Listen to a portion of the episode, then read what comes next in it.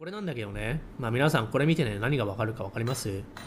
これ鉄を叩いてね、運動のエネルギーが熱に変わってんだよね。こうやって赤くなってるでしょ？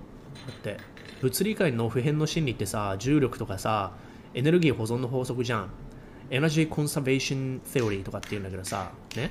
例えば、手を叩く。ね？パンっていくでしょ？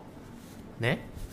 目すごりとおすごりしっぽりして、ってなるでしょ？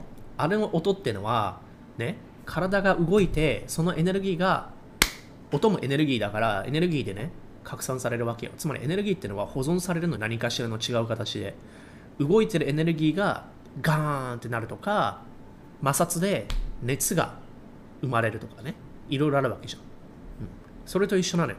投資界の普遍の心理としても、ブルガモ、ベアガモから賢者へお金がね、トランスファーされるっていうね、お金の保存の法則みたいのがあるのよ。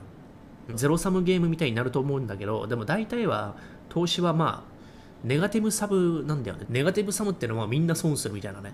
誰もが負ける。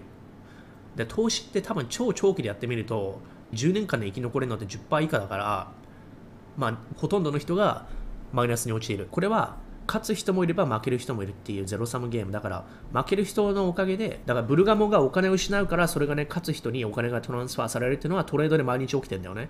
誰かが買うってことは誰か売り手が見つからないと買えないからっていうことでトランスファーされてんのでも長期的に言ったら多分ほとんどの人負けてるからネガティブサムだよってって私は言ったんだけどもフィアとグリードばっかり見てて時間軸罠にかかった人がお金を賢者に移行するっていうね、それが投資だと思うんだよね。だからエネルギー保存の法則と似てて、ね、富の、まあ、お金の保存の法則だと思う。ね、さらにレバレッジ溜まれば暴発。ね、これもそうでしょ。溜まったらエネルギーがさ、暴発するでしょ。火山もそうだし、潮吹きもそうだしさ。ね。溜まるの良くないじゃん。だから、ね、日々、メンテナンスが大事なわけじゃん。だから、これもそうよ。ね、繋がってんの。レバレッジね。